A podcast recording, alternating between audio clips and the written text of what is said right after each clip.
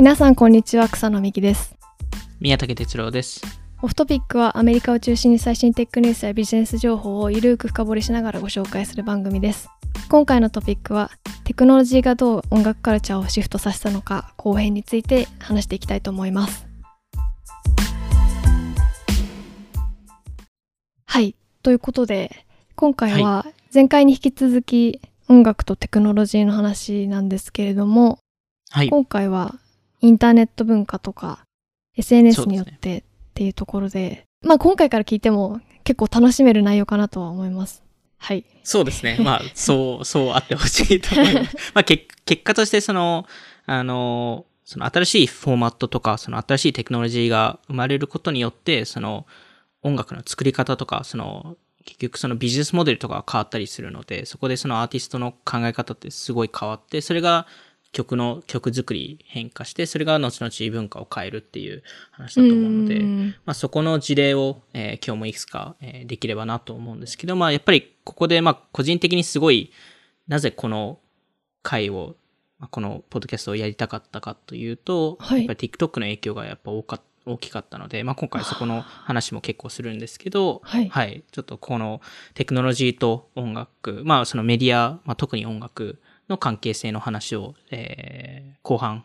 えー今回後半ということで、後編？後編ということで、はい。はい、やりたいと思います。おー楽しみです。ままずはじゃあどこ、はい、えからー、まずは、えっと、えーまあ、前回ですと、えー終わったのが、えー iTunes、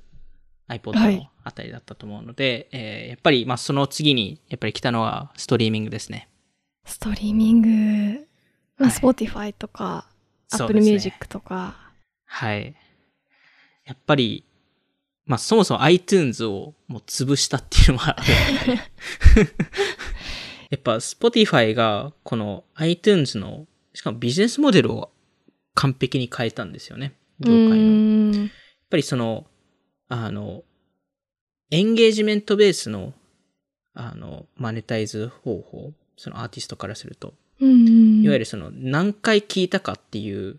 のを、えーベースにそのアーティストに支払うっていうモデルを考えたのが、まあこの Spotify で。で今、うん今までですとやっぱそれトラッキングできなかったじゃないですか。いわゆるそのはい家で何回 CD を聞いたかなんて、誰もトラッキングできるわけじゃないので。うんだから、その iTunes でも結局そこの iPod 上のものってトラッキングできなかったので、あの、1ドル、あの、1曲1ドルっていう形で、うんえーやってたと思うんですけど、ただ、結局1曲1ドルですと、それを何を示すかというと、全曲が同じ価値だっていう話なんですよ。うーんしかもそれが1回しか、あの、再生されなくても、100万回再生されても、1ドルっていう価値は変わらないんですよ。なんで、結局、Spotify が書いたのは、その、えーまあ、より聞かれるアーティストの方が、マネタイズできるっていうし、あの、仕組みを作ったんですけど、まあ、ここの、やっぱり、一つ難しかったところが、そのエンゲージメントの定義づけ。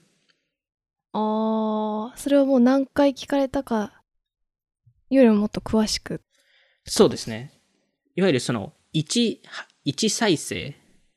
とは何を、何かという定義で、で、結局その、間違って聞く人とかもいるじゃないですか。確かになんで、あの、まあ、Spotify が定義したのは、ミニマム30秒聞いていれば、1回再生されたっていう。ああなるほど、まあ、割とシンプルですよね。シンプルですね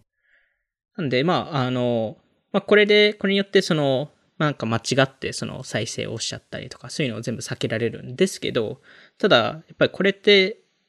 別の課題を生んで、生んでしまって、まあ、課題っていうか、その、あの、新しい、その、現状を作ったんですけど、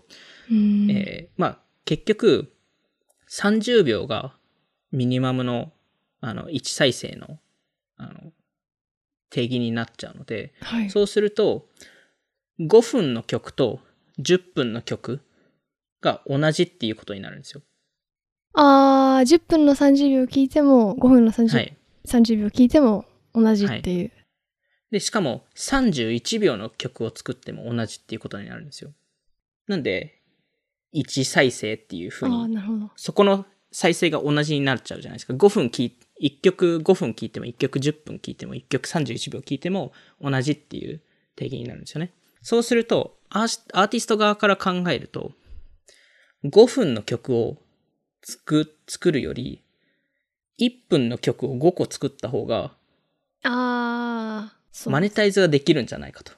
うーん。特になんかアルバムとか聞いてたら、うん、うん。すぐ終わなんか、別にすぐ次の曲に再生されますもんね。そうですよね。確かに。なんで、だからこそ、この Spotify が、えー出てきたことによって、曲の分数が劇的に下がるんですよ。うーん。で、この一番いい事例って、リあの、リルナーセックスのオールタウンロードでおー、大ヒットした。大ヒットした2019年でしたっけ？もう2年前とかですよね。そうですねあれ3年前でしたっけ？本当リルナ覚えてないんですけどゼックスがはい。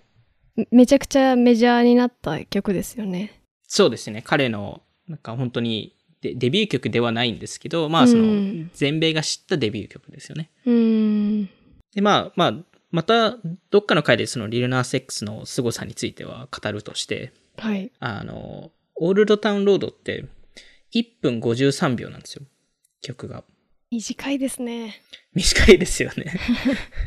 だいたい2019年にあの曲出てきたんですけど、2019年の平均、その分数の半分なんですよ。おー。で、しかも、その、どのタイミングでサビが出るかあも考えると、大体の曲って、大体40秒から45秒ぐらいでサビって流れ始めるんですよ。ー。はい。で、オールドタウンロードの曲を聴くと、13秒でサビが流れるんですよ。確かにこう、イントロが、このギターのイントロあって、すぐ始まりますもんね。いや、ほんとすぐ始まっちゃいますよね。で、しかも30秒以上続くんですよ。いわゆるあー30秒のマークを。結局、1再生になるんですよ。サビ、サビまで、最後まで聞くと。確かに。頭いい。頭いいというかなんか、作詞ですね。すごい。いやどこまで計算したのかわかんないですけど、でも、ある程度多分計算してやってるはずなので、リルナス X のこと考えると。だからこそ、あの、Spotify ですごい人気になって、そのデータによってビルボードのホット100とかに入ったりとか。うーん。なんです。だって結局その、やっぱり曲にはまると何回もリピートで聞聞く人っているじゃないですか。聞いちゃいますよね。1時間連続ずっとオールドタウンロードを聞いてると、まあ1回2分と考えると30回聞くことになるんですよ。うーん。でも5分の1時間曲を1時間連続で聞くと12回しか流れないんですよ。あー。圧倒的な差がありますね。そうなんですよ。へー。なんで、だからこそ、やっぱり、その、その曲の分数がすごい少なくなっまあ、さ削減されてるなと思ってまして、それこそその2017年まで、そのビルボードのホホット100のチャート。を見ると、2分30秒以下の曲って、たった2%しかなかったんですよ。うーん。で、ここ、過去3年ぐらい見ると、これが12%ぐらいまでな、なったんですよ。へー。増えてなんでますね。8曲に 1, 曲が2分、2分30秒以下なんですよ。へー。でも多いですね、確かに。うん。特に、多分これから出てくると思うんですけど、TikTok で流行る曲とかは本当に短いですもんね。大体そうですよね。オールドタウンロードもで入る曲が。そうですけど、うん TikTok で流行りましたけど、それも、うん。あ、TikTok でこのサビの部分聞いて、あ、なんか面白いなって聞いて、ストリーミングで聞いたらすぐにサビが来て、すぐに終わる。で、もう一回聞くみたいな。いや、ほんとずっとその流れですよね。それですよね、きっと。うん。いや、まさに。まあ、し、しかも、まあ、これちょっと、あの、あの、文化とはちょっと離れたことかもしれないですけど、リルナーセックスの凄さって、そのビルボードをハックしてるんですよ。うーん。で、ビルボードって、いろんなちょっと特殊なルールがあって、はい。あの、まあ、ちょっと、リルナス X でいろんなことをやってるんですけど、この特定の一つの話をすると、ビルボードのルール上、はい。リミックス曲、はい。いわゆる、例えば、オールドタウンロードですと、実はその、いくつかバージョンがあって、はいその、誰かをフィーチャリングしたりとか、えーするのもあるんですけど、ベースの曲が同じであれば、えっと、た確か7割以上とか、ちょっと、あの、パーセンテージ覚えてないですけど、同じであれば、あの、カウントされるんですよ。その元の曲として。ほー。と、というなので、オールドタウンロードっていうオリジナル曲をリルナース X が作るわけじゃないですか。はい。で、それがそれで人気になって、で、それに合わせてリミックス曲を作りますと、例えばわかんないですけど、えっと、えーフィーチャリングオフトピックみたいな曲があったとすると、ベースがリル、あの、オールドタウンロードであれば、それが聞かれた回数がオールドタウンロードのオリジナルにカウントされるんですよ。いや、でも、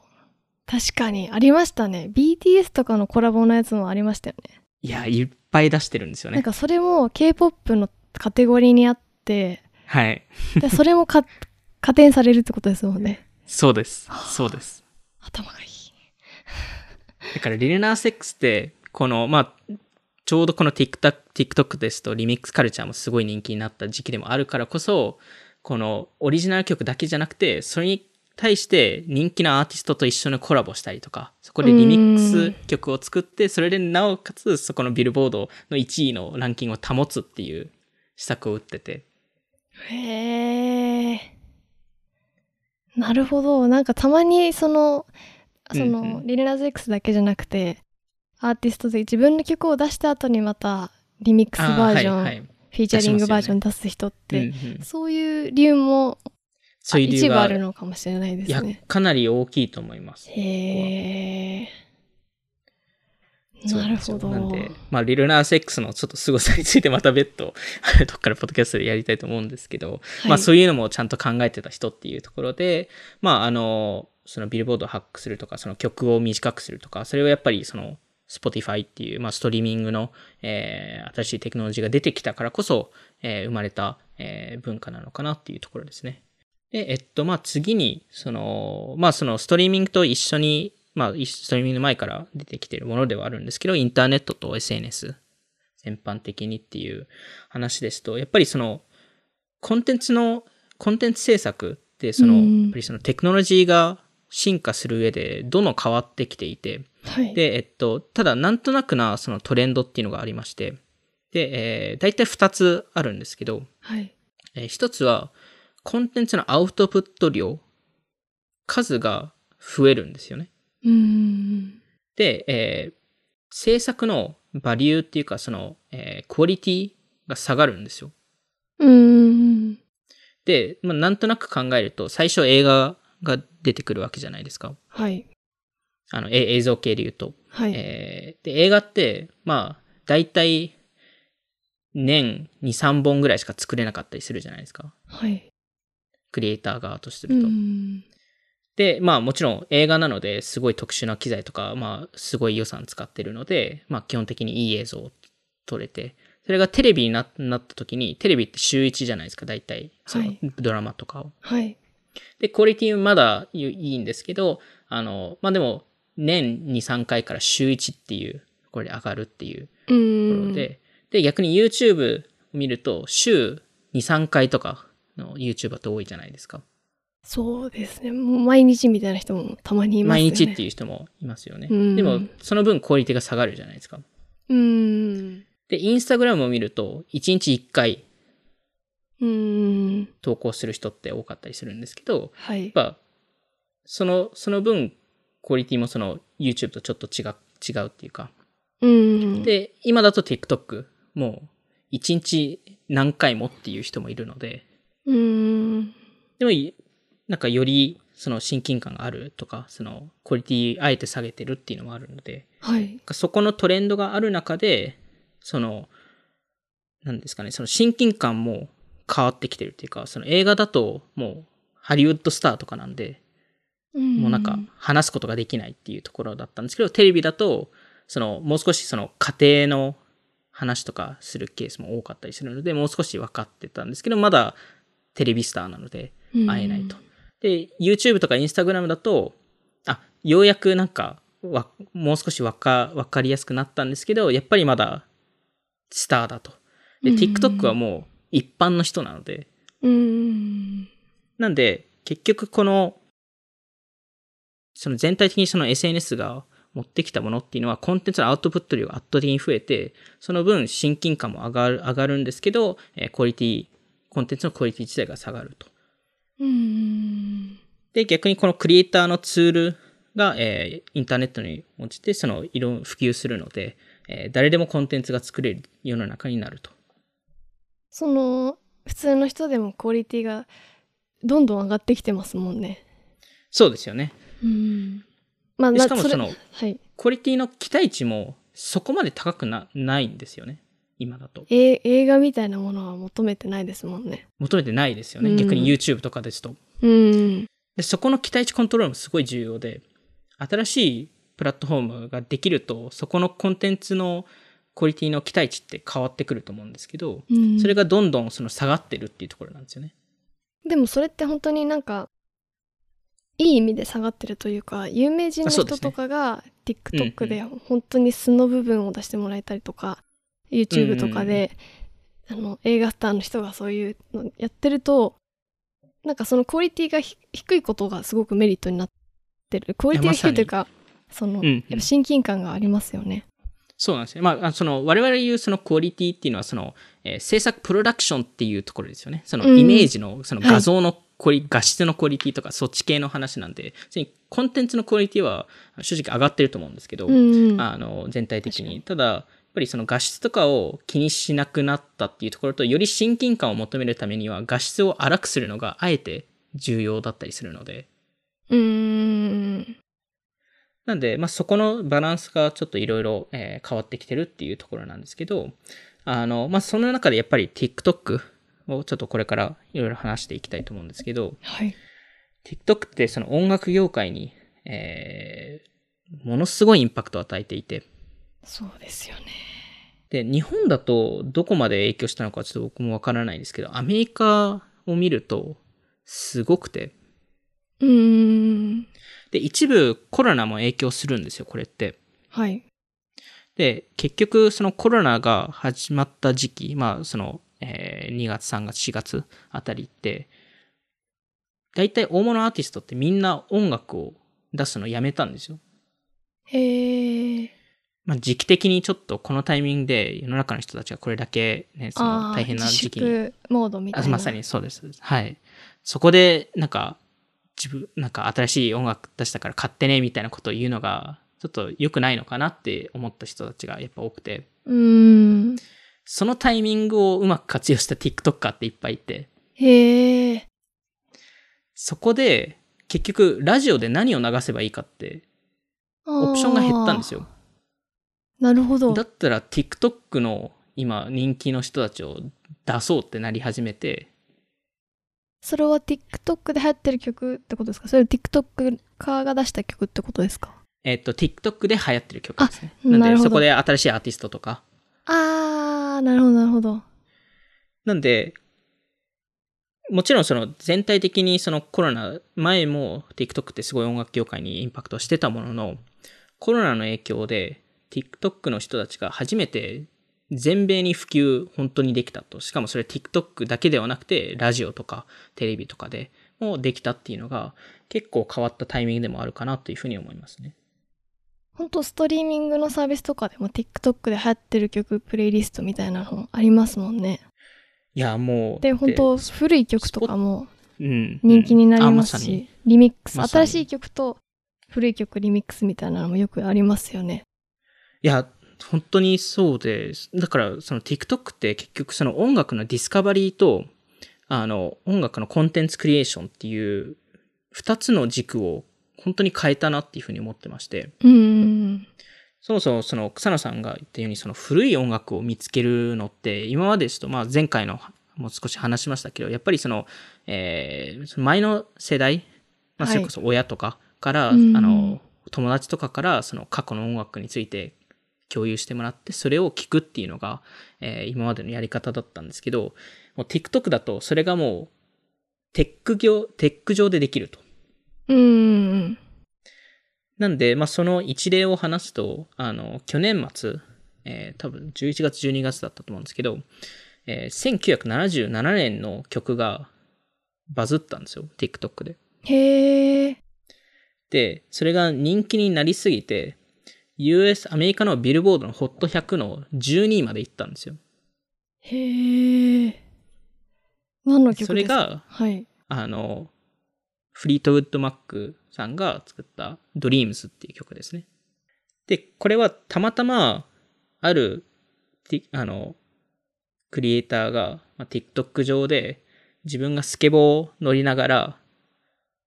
この曲をババックに、あの、まあ、ちょっとスケボーをして、なんか、なんかリラックスしながらスケボーしてたっていう映像だけなんですよよ。だからそんなすごいなんかネタみたいなものではないんですけど、ああ、見た、見ました、見ました。見たことありますよね。はい。はい。それがものすごいバズって、うーん。で、しかもそれって、あの、曲だけではなくて、その人、その人がスケボーしながら、あの、オーシャンスプレーっていうブランドの。クランベリリージュースを持ってたんですよね。はいで、それを飲むんですよね、途う中で。ん。で、その影響でクランベリージュースが売り切れるんですよ。いやみんな同じことやりたいので。ー、すごいなで、まあ、しかもこの1977年の曲をもう一回トップ100に入りするっていうのは、やっぱりその TikTok ってその文化を作り変えるっていうか、まあ、過去の文化を蘇らせる、やっぱり力があるっていうところですよね。だからこそ、最近のその、あの、若手アーティストとか見ると、うん。TikTok 用に曲作りを考えている人たちが多くて、はい。で、そこの多分一番の代表例が、オリビア・ロドリロドリゴさんですね。いやー、もう大ヒットしてますもんね、もう。もう大ヒットしてますよね。直近のアルバム、一やばかったですよね。うん。いや、確か1位から13位だったんですよ。全部、みたいな。そのトップ50のうちすごいですね。で、多分彼女のアルバムの曲、全曲がトップ50に2日連続入入ったんですよ。うーん。しかも一時期、1位から13位全部、オリビア・ロドリゴさんっていう、あの、ホワイトハウスまで行ってましたもんね。いや、確かにホワイトハウスまで行ってましたね。確かに。まあでも、そんな中で、やっぱり、オリビア・ロドリゴさんが爆発したのが、爆発的にその人気になったのが、今年の1月に出した、えードライバーズライセンス。まだ今年なんですね。まあ今年なんですよ。す僕もなんかこれを見てて、あ、そっか、これってまだ今年なんだって思ってて。なんかコンテンツのある意味なんていうか消費が早いうんから、うん。まだ、いや、そうですよ、ね。まだそんな経ってないんだっていうのはちょっとびっくなんかりです。1、2年前かってなんか思っちゃいますよ、ね。そうですね。へえ、確かに大ヒまあでもットしましたね。このドライバーズライセンスっていう曲の、あの、その、どういうふうに作ったかっていうバックストーリーを話すんですけど、うんでこれ、あの、あの、個人的にすごい好きなニューヨークタイムズの企画があって、うーん。あの、Diary of a, of a Song っていう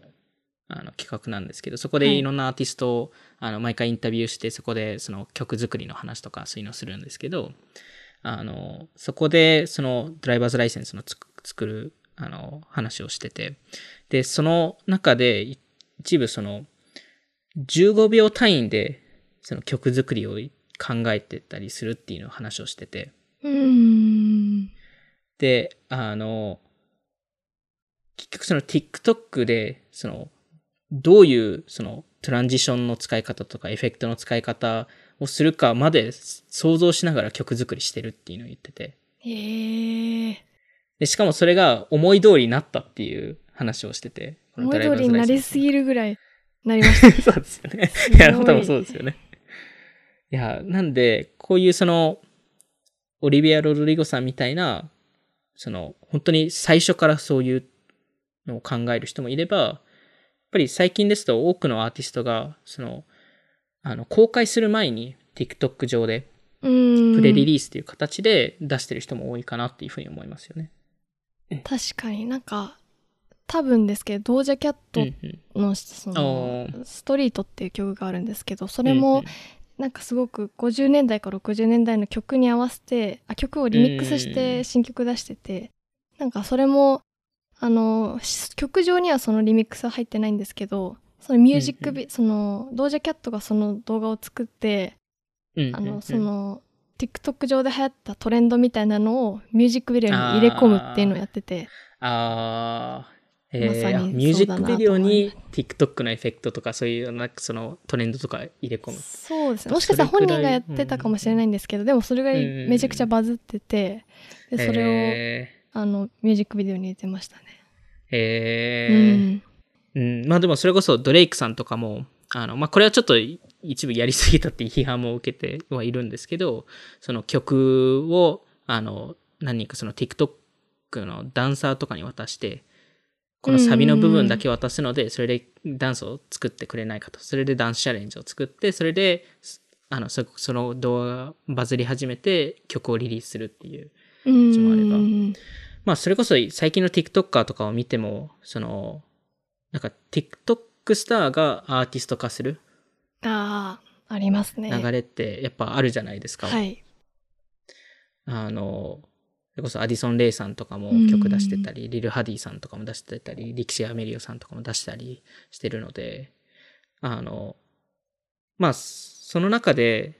なんかやっぱトレンドっていうのがいくつかあると思っていて、やっぱ TikTok 自体ってすごい90年代とか2000年代の始まりの文化ってすごい好きじゃないですか。うん。Z 世代全般的にもそうだと思うんですけど、まあ大人の人もノスタルジー感じますしね。そうですよね。なんで、実はその、TikTok スターの、その、アーティスト化した時のそのミュージックビデオとか見ると、すごい1990年代とか2000年代っぽいミュージックビデオとか、そのファッションとかをしてるんですよ。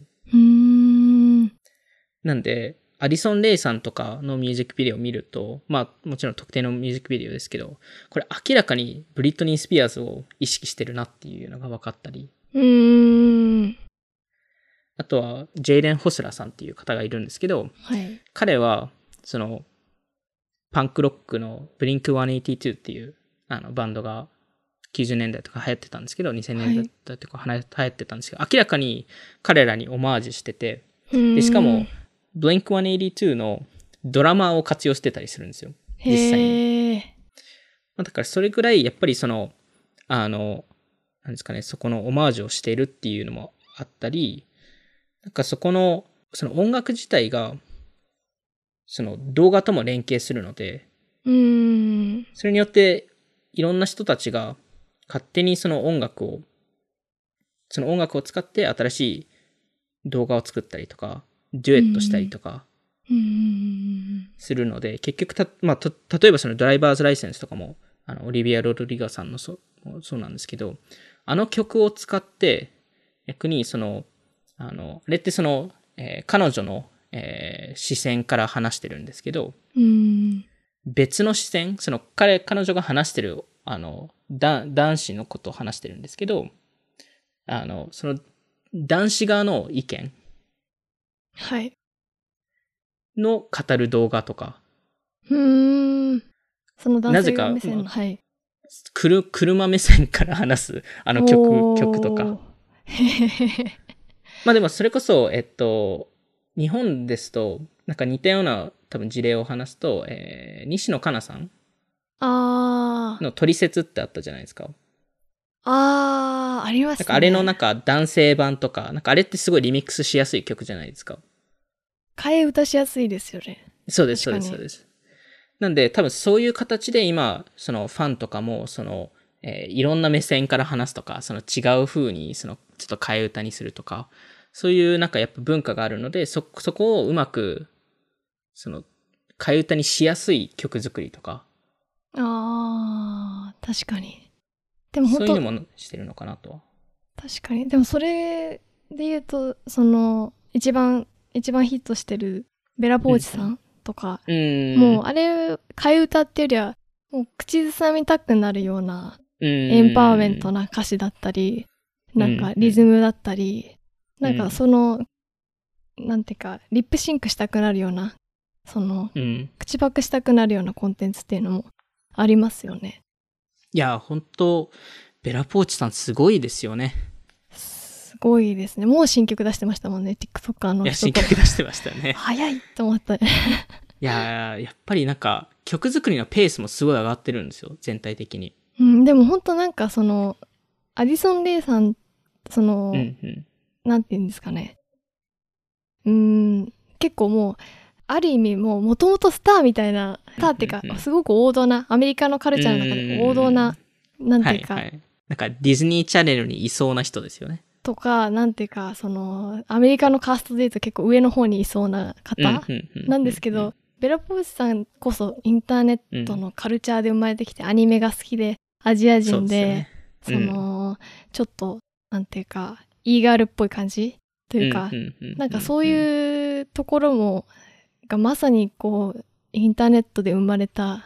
うん。歌姫って感じが、個人的にはしました。いや、だってしかもその、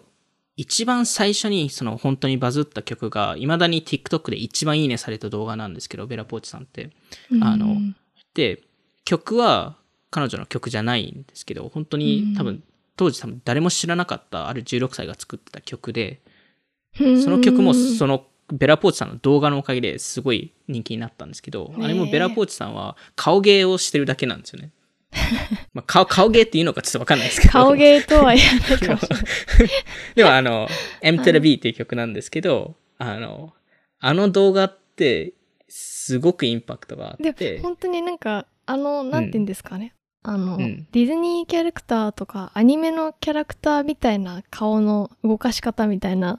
ああ、確かに。TikTok でめちゃくちゃやってる人いますよね。でもなんか見てて楽しい。なんかその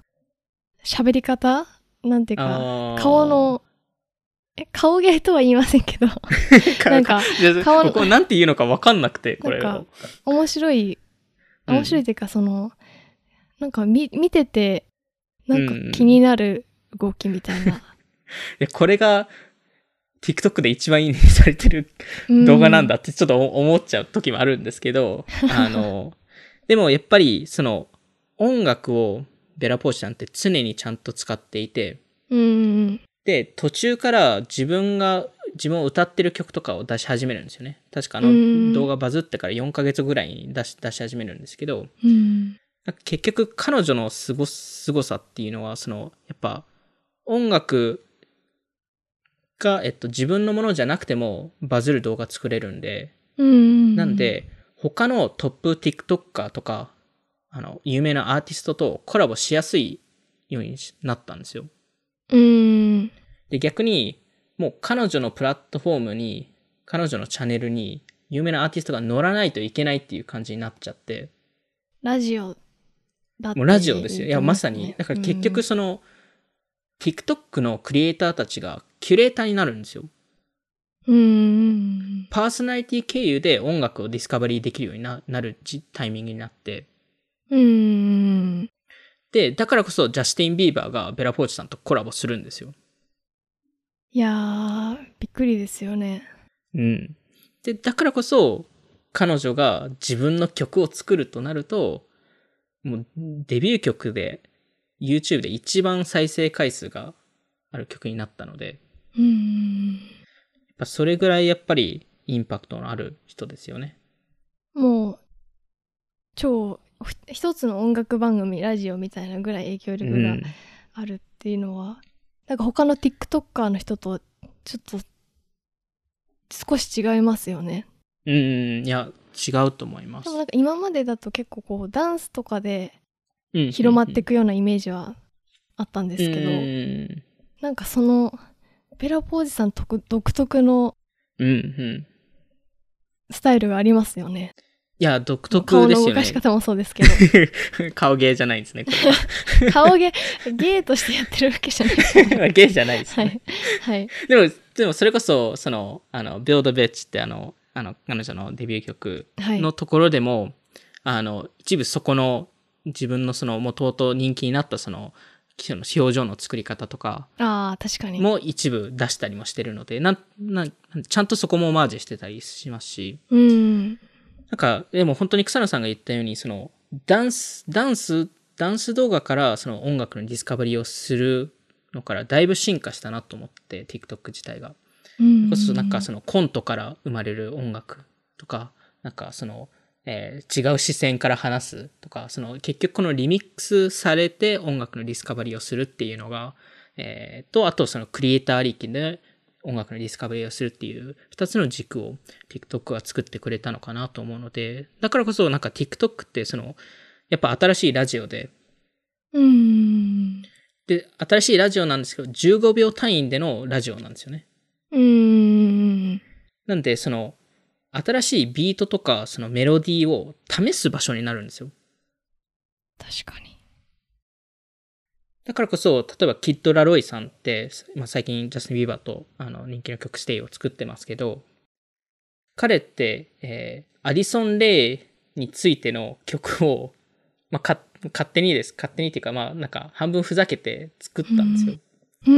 れを TikTok として上げたんですよ。別になんか曲を作ったわけじゃなくて、15秒、15秒の、とりあえずなんかビートを、なんかその歌詞を含めて、なんか作ったんですよ。はい。それがすごい人気になったので、じゃあもうそれに対、それの曲を作らないととなって曲を作ったんですよ。えー。それはそのアディソン・レイに向けて曲作ってみたよっていうので作ったってこと？リミックスってことそうですね。えもっと、アリソン・レイが歌詞に入って、あ、そうですね。あの、オリジナルですけど、へはい。ものを作ったりするぐらい、やっぱりなんか、まあ、これこそその、前その、えーオフトピックのそのポッドキャスト以外のところで草野さんとも話してたあの概念で、個人的にすごい、あ、確かにって思ったのが、草野さんが言ったその、ショートフォームがロングフォームを作る時代。うん。なんか今までですと、その、それこそ過去にギャリー・ベイナチャックさんの話とかしてると、そのアンカーコンテンツを作って、ロングフはい。ォームのコンテンツからマイクロコンテンツを作るっていう流れ、もうそれも今も起きてるのは起きてるんですけど、逆もやっぱりすごい人気になり始めていて、うーん。ショートフォームがロングフォームを作るっていう話で、まあそれこそ過去、ね、その草野さんも言ったように、そのツイートから生まれる映画だったり、まあそれこそリルナーセックスのオールドダウンロードうーん。あれ、あれ、ビート、もともと、もともとのビートって、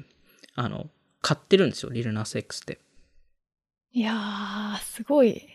そういうビートを、あの、う販売されてるマーケットプレイスがあって、はい。そこで30ドルで買ってるんですよ。すごい、リターンですね。すごいリターンですよレバね。レッジが効きすぎて。でも、すでもこれって別になんか、新しい話ではなくて、TikTok とうかんそういうのが生まれたからこそスケールしてるだけで、ででも昔とか、あの、これ、小学生の時にこの概念の話って聞いた、聞いたことあって、うん。あの、あの、僕が学校行ってた、その、ある先生が、あの、フォフォートマイナーっていうバンドがあるんですけど、はい。あの、リンリンキンパークってわかりますかね？はい。リンキンパークの、あの、あの、えーは日本人の確かハーフの人でしたっけ？あの人が、あの、そのバンドにいるんですけど、彼が、はいあの、別だ、スピンオフとして作ったバンドも、バンドがあって、それが Fort Minor っていうところなんですけど、はい。そこの Believe Me っていう曲があって、はい。そこのメインのメメロディーを聞いてもらうとわかるんですけど、あの、えー、Apple ってあの、 GarageBand ってあるじゃないですか。はい。音楽から GarageBand って、あ、そうです、そうです。あの、ループっていうものってわわかりますかね？ループ、あの、同じリズムをループさせる機能ってことであ、すよね。そうです、そうです。はい。はいで、えっと、ガラージバンドだとデフォルトのループっていっぱいあるんですよ。うーん。そのドラムの音とか、はいあ。の、で、それを、それを、なんか、組み合わせて曲とか勝手に作れたりもするんですけど、ガラージバンドのループで、オーケストラストリングス08っていうのがあるんですけど、はい。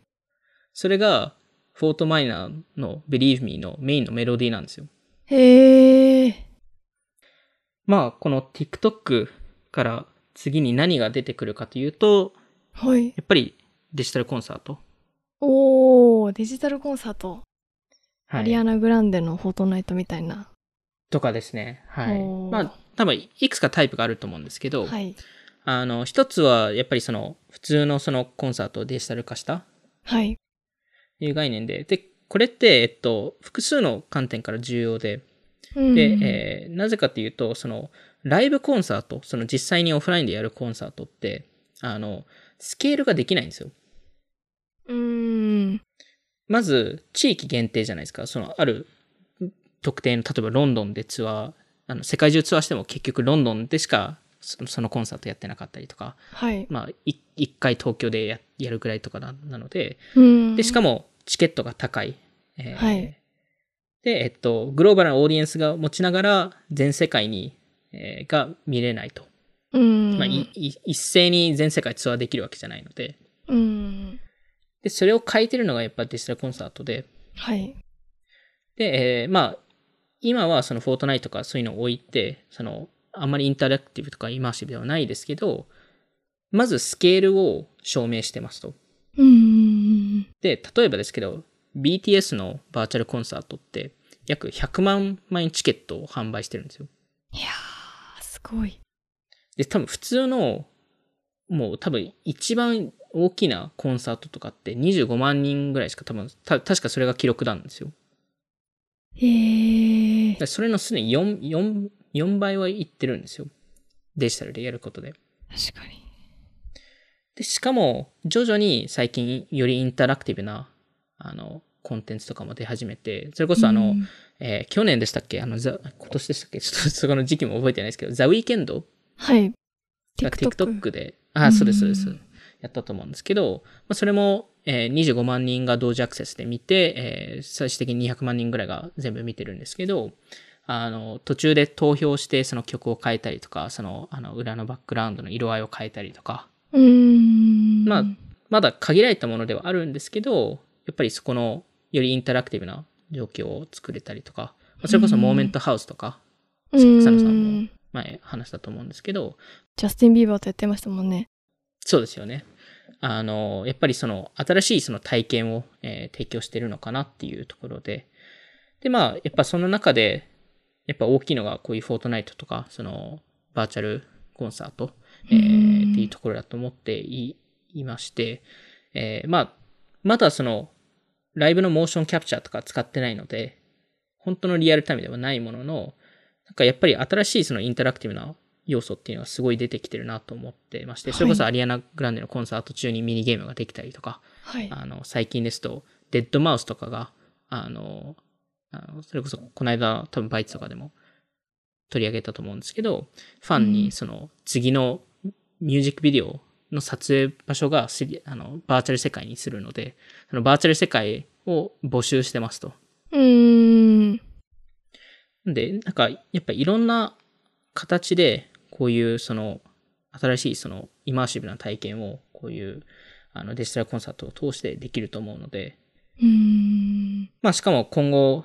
まあ、日本ですと初音ミクとかいますけど、はい。あの、アメリカだとリル・ミケイラさんとかも音楽を、えー出したりとか、それこそ、うんあの、韓国ですと KDA って、あの、あの、えーライオットゲームズのリーグ・オブ・レジェンドの、えーバーチャルポップグループ、ポップアイドル？はい。とかもいるぐらいなので、やっぱりこのデジタルを通しての新しい体験っていうのも出てくるかなと思うので、まあそれによってそのインセンティブ作りとかそういうのも全部変わってくると思うので、あの、まあ今後こういうその新しいテクノロジーとかメディアがやっぱり生まれるときにそのビジネスモデルが変わったり、インセンティブが変わったりするので、だからこそアーティストのその曲の作り方とか、その、えーまあ考え方っていうのが変わって、それが最終的に文化を影響するっていう流れになってるのかなっていうふうに思いますね。キズナアイとか Moment House で世界ツアーみたいなのやってたりとか、おーあと、 Unreal Engine 使ってマディソンビアがバーチャルライブやるみたいなソニーのやつもえあれありましたよね。ーあ、そういうのもあったんですね。はい。あと、デュアリパーがオンラインコンサート、普通に、うんうんうん。あのバーチャルじゃなくてオンラインコンサートやってて、それもめちゃくちゃ面白いなと思って、500万人ぐらい視聴者があったんですけど、チケットで言うと、はいはい。もしもう少し少ないんですけど、うんうん。あの普通にもうめちゃくちゃお金かけて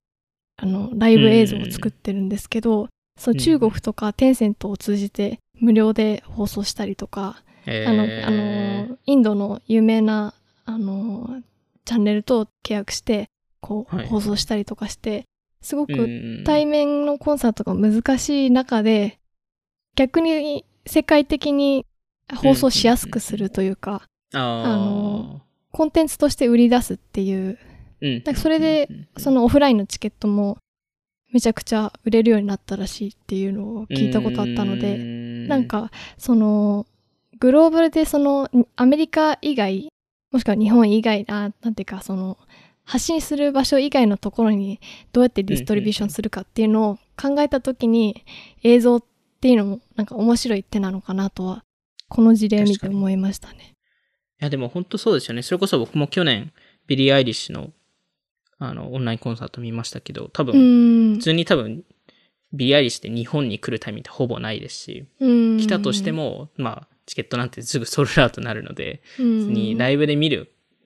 あの、可能性って多分ほぼなかったんですけど、まあ、しかもチケットも30ドルで安かったので、うん。とりあえず見てみようってなって、やっぱなんかそういう形で新しいその音楽のディスカバリーチャンネルになりますし、うん。そこのその体験の仕方によって、そのよりそのアーティストがの世界観を理解できるようになったりとかすると思うので、やっぱりなんかそこのスケールとその体験、えーっていうところが、えーだいぶ変わってくると思うので、で、逆にそのスケールが変わると、エコノミクスが全部変わってくるんですよね。確かに。なんで、でだからはいチケットが安くなるとか、そういうのもできるかなと思いますね。でもなんかこの音楽の歴史の話にちょっとうん。今パッと思いついたんですけど、アーティストのドキュメンタリー化っていうのも、ドキュメンタリーシリーズが増えるっていうのも最近の流れな気がしませんか,、確いや、確かに。でもそれってなんかすごい重要ですよね。その映像その音楽のプラットフォームだけじゃなくて映像のプラットフォームでも存在感を出すというかそれは、まあ、そのブラックピンクもそうですしあのビリー・アイリッシュとかもあの Apple、はい TV プラスでやってましたけどうんうんなんかそういうのはありますよね。ストーリーテリングというか。うん。そのストーリーテリングってすごい重要だなと思っているので、逆にそれが多分、あの、草野さんが言ったように、どんどん増えてくるのかなと思っていて、結局、例えば、こあの、例えば直近のオリンピックとか、うん。あの、アメリカで、その、やっぱそこまで話題になんなかったんですよ。うん、あの、テレビ、テレビの視聴率とか見ると。うんで、それって、なぜかと、あの、考えると、それまでのテレビとか、その、あの、ほいろんなメディアで、各アスリートのストーリーがそこまでつあの伝わってなかったからなんですよ。うん。だからそのストーリーがあると、やっぱりそこのアフィニティ作りっていう意味合いで、自分もそこにコミットしたくなるから、あ、もう、こういう苦労した話で、ようやくオリンピックまで行けたんだっていうのを見ると、あ、じゃあオリンピック見てみようってなるじゃないですか。そうですね。だからアーティストも多分同じで、そこのストーリーテリングの仕方とかアスリートも多分同じなんですけど、アスリートはよりうまくやってると思うんですけど、アーティスト側も多分そういうのが今後どんどん重要になってくるのかなと思いましたね。うん。あれですよね、あの、NBA 選手のステフカ、うんうんステファン・カリーもドキュメンタリーやりますもんね。